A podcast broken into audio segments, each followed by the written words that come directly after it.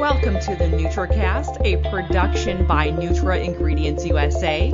I'm Danielle Masterson. Thank you for joining me here on the NutraCast, where we talk and share insights from inside the nutrition industry.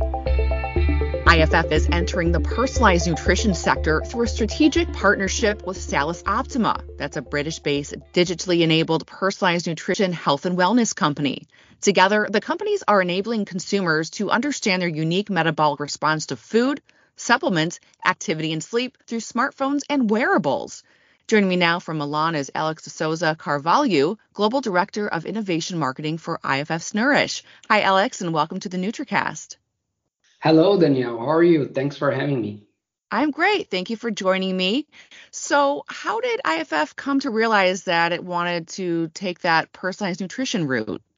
Great question, Danielle. So, we started this journey around two, three years ago. So, the first step uh, to land into this opportunity in this space, we started mapping what could be some areas of disruption happening in the food industry mainly that we could play, right? So we spend time mapping areas like if you're familiar with this kind of planning, like horizon one, two, three scenarios of innovation. So, what could be areas that are beyond our core business that could be disruptive, that we could generate new revenue streams and we could generate new value for our customers?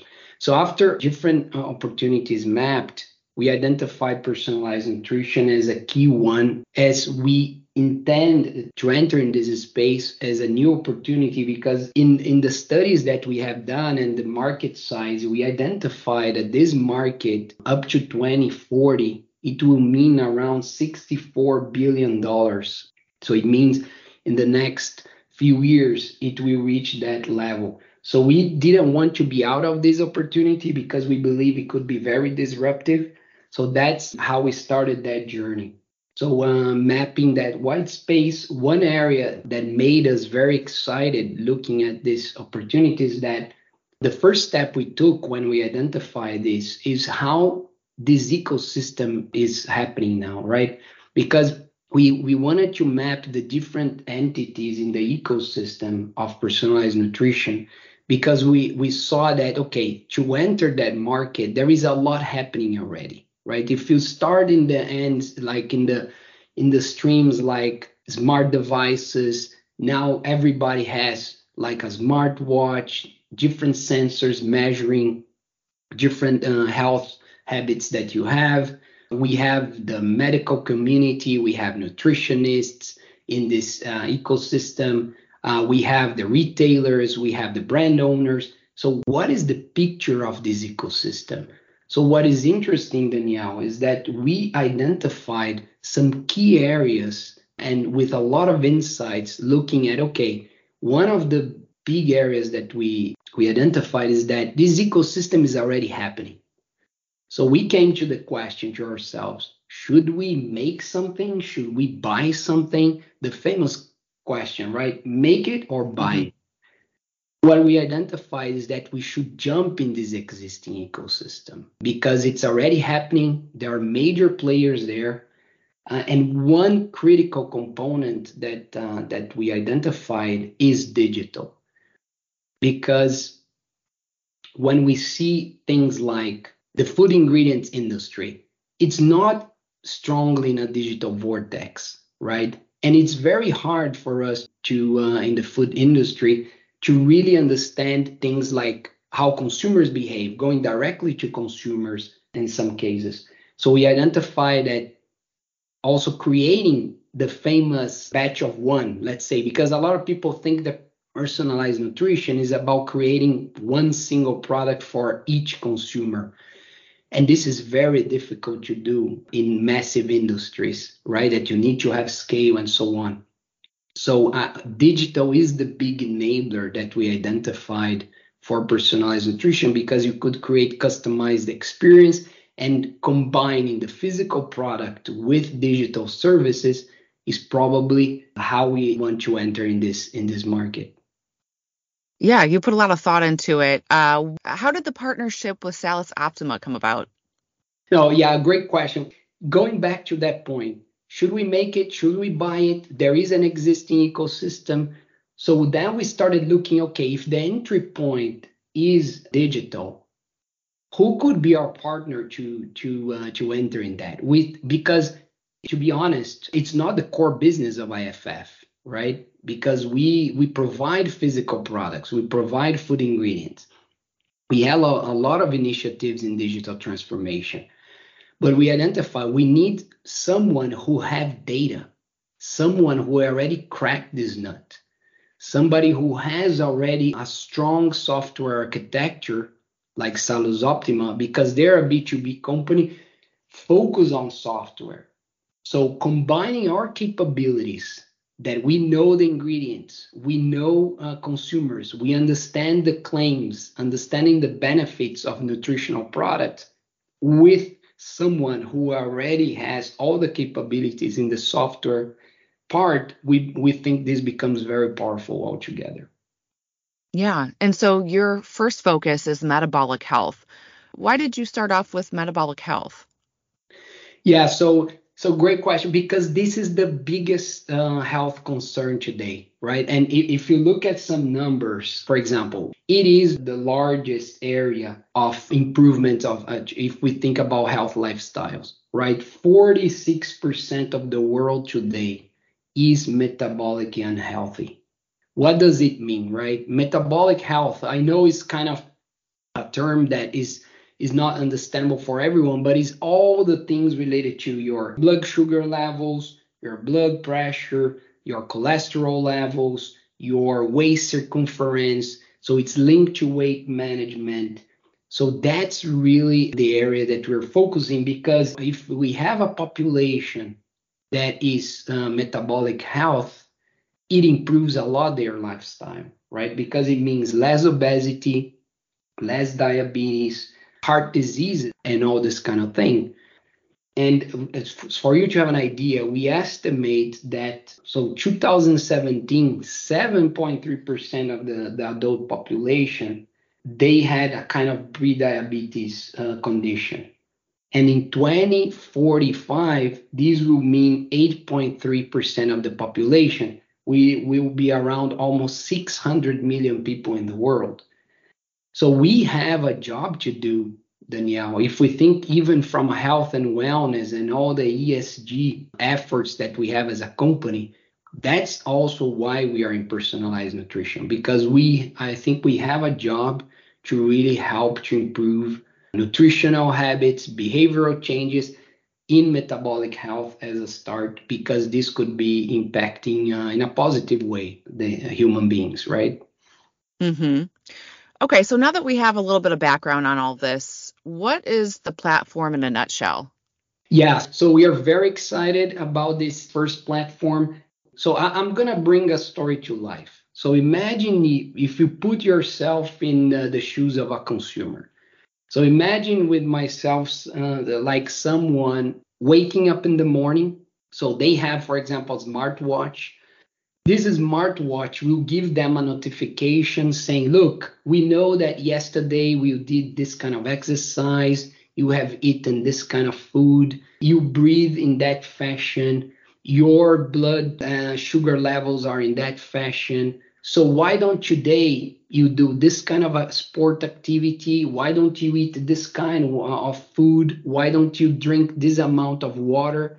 So this is going to be uh, helping people on behavioral change that will improve their conditions, for example, of weight management and so on. So all of these will be orchestrated by data, by AI behind.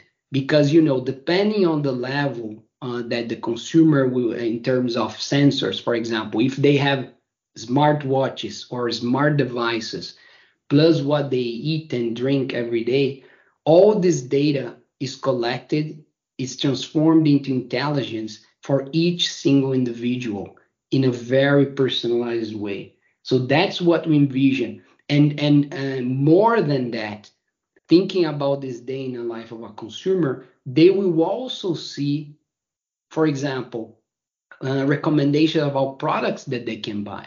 And that's the benefit for our uh, partners, customers, because they can also promote their products with the right claim targeted to the right people. And we believe that this will be a great opportunity for them to connect directly with consumers and understand their behaviors, understand uh, how they are eating and drinking. This could create new insights for what products should be developed to keep them developing their lifestyles, to keep them healthy and improve uh, for better nutrition and, and so on. So that's kind of the view of the platform. So it's really about data. It's really about having real time consumer data, which is also also very beneficial because you you have in your hand immediately what is happening today with consumer. Another thing that we think this platform will give that is really our purpose it's about democratizing personalized nutrition making it accessible. Because today it other other platforms already exist danielle it's not that this is the only one. There are many out there. But if you look at the subscription fees and all that it's not for everyone. Our goal is to make it very much accessible because we have this mission this purpose of improving health and wellness for the population. You mentioned artificial intelligence and data, but can you tell me a little bit more about how tech plays a role in all of this? Yes, it's making sense of the data, right? You can imagine the the, the amount of points of data that this platform will be capturing every day in massive consumer products. So the AI engine that we developed together with Salus Optima will give this understanding of what is better for each consumer based on their weight, based on their height, based on their eating habits, and so on. So that's really what the technology is all about combining, serializing this data, cross this data with other sources right? So that's what we believe the AI engine is going to deliver uh, as, as a final outcome. And so this isn't something available directly to consumers, right? You work with brand owners? Yeah, so we work with brand owners. So these will be then available via their brands to the consumer, right? Because because uh, it's it's creating a kind of a phygital experience. You know this idea of phygital, physical plus digital, which means for example, if you have today a nutritional beverage from a specific brand, you are going to have this digital service as a new layer in this product. So to help to buy more or buy in the right way, consume in the right way with the right frequency.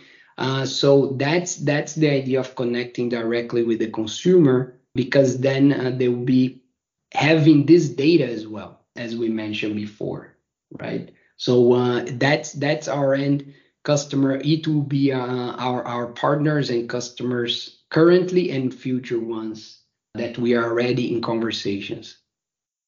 That's my first time hearing phygital. Obviously, let's get phygital kind of comes to mind that song. Um, yes. So, uh, what are some benefits for brand owners? The benefit is you know when you work with in in the let's say in the cpg side or you know on the brand owner side today the dream is to have real-time data from consumers right mm-hmm. benefit is really to go direct to consumers is to have the opportunity to understand their habits because if you think from the past you know after my 20 plus years in in marketing when we are doing nielsen analysis using paper data, uh, how much things evolved. I think the big yeah. revolution today is having real time data because in, in traditional marketing, you look at past data, right? What happened in the past. Then you need to make decisions and assumptions for the future. When you have real time data, you can course correct immediately. So this is very powerful. And you can have insights to also say, okay, if these consumers in that region are acting in a certain way, should I then improve my distribution? Should I create new products for that specific target group? So these are some of the digital services that we are going to enable when we have this data available uh, from consumers. And going back to some of the offerings and things that consumers will have access to, you mentioned maybe, you know, recommending more water or different types of exercise. What about specific nutrients and ingredients? Is that something that could be incorporated as well? Yes. No, great question. Exactly. So that's the combination, right? Knowing the right ingredients and then uh, the right claims or all the benefits in each product, that's also the the part of it. So if somebody's looking for improving their uh, weight, or if they're they want to improve their levels of cholesterol, there'll be specific and very targeted recommendations based on the ingredients that will help them. Of course, they will be going to their doctors. They're going to have other medications, maybe, but this is really to help on their uh, holistic health with very specific and target recommendations. Mm-hmm. And so, are you able to see what ingredients are trending right now? Is there anything that we should keep our eyes on in 2023? I think continues to be very strong. The probiotics, for example, which is an area that we think uh, the platform will be very much a benefit for consumers. We see some interesting trends happening, for example, in uh, kombucha, for example, drinks continue to be important, and some other ingredients, like, for example, that continue to be really, really important is everything relate, related to sugar reduction. Uh, mm-hmm. So we see like the the future of you know modulation, for example, tools uh, in flavors that combine with sweeteners or combine with other ingredients to reduce the level of sugar in products. The same for salt is an important trending area because we know that these are one of the main contributors for high sodium or high sugar for different uh, unhealthy lifestyles, right? So these continue to be a very strong trend. Those modulators uh, that helps to reduce uh, salt and sugar, for example, this year. No, and of course, we know that this year, with all the conversations about the cost of living and all the impact of inflation and so on, opportunities for optimizing products, for example, that reduce the impact of inflation in, in, in for the end consumer. So ingredients that help to reduce those costs are going to be very important, I think, as well. Yeah, going back to democratizing everything. Uh, you mentioned unhealthy lifestyles and sugar. And obviously, that makes me think of the SAD diet, right? The standard American diet. When you're working with these brands, are they going to be located in specific regions or are you going to be working with brands all over the world? Yes, the idea is all over the world. Of course, we we have some targets. For example, North America, we think is a mature market for this kind of uh, platform, but the idea is to work all over the world. We're starting with some focus areas, like for example, as I mentioned, North America. But the idea is to roll out uh, in conversation with different customers. We see different needs in different regions. So that's the beauty, right? Because we could customize for the different locations and adapt to the local needs.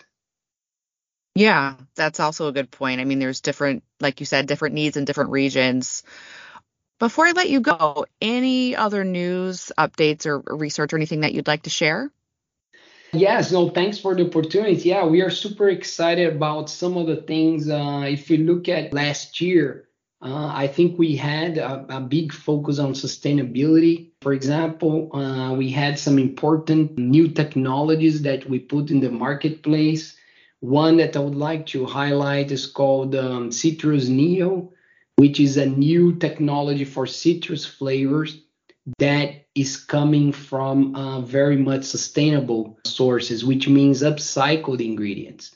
So more and more you're gonna see technology this year coming from IFF that leverage the concept of upcycling, which is using different waste streams to create new ingredients, right? Creating a circular economy and things like that. So these are some of the the important things coming this year. And you're going to see a lot on what I mentioned before on sugar, salt reduction, uh, helping really in health and wellness, because we believe that's an area that accelerated a lot post pandemic and continue to be very important going forward. Yeah, it's an area that we all really need to keep in mind. IFF's Alex de Souza Carvalho, thank you so much for joining me here on the NutraCast. All right. Thank you, Danielle, and thanks for having me. If you like what you just heard, you could subscribe to the NutraCast wherever you get your podcast. You can also head to nutraingredients-usa.com for even more Nutri-related content. Thank you for listening. I'm Danielle Masterson. As always, I'll catch you here on the NutraCast next week.